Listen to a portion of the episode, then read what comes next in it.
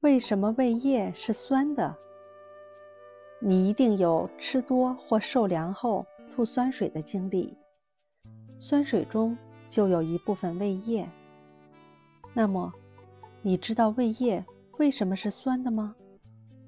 原来，胃液的主要成分是盐酸，也叫胃酸。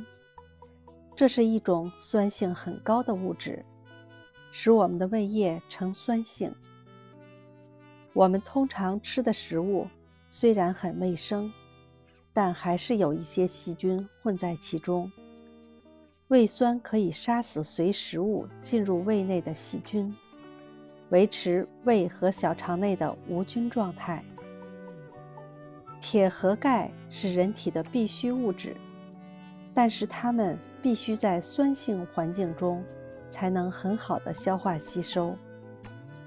胃酸进入小肠后，使小肠内的环境也呈酸性，有助于小肠对铁和钙的吸收。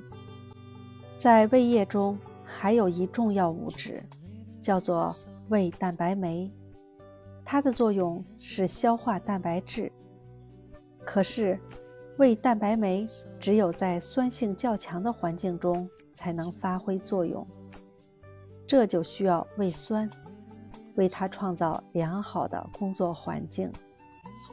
胃黏膜有极小的腺体，可分泌胃酸、酶、粘液，粘液覆盖在胃壁表面，保护胃不被胃液湿伤。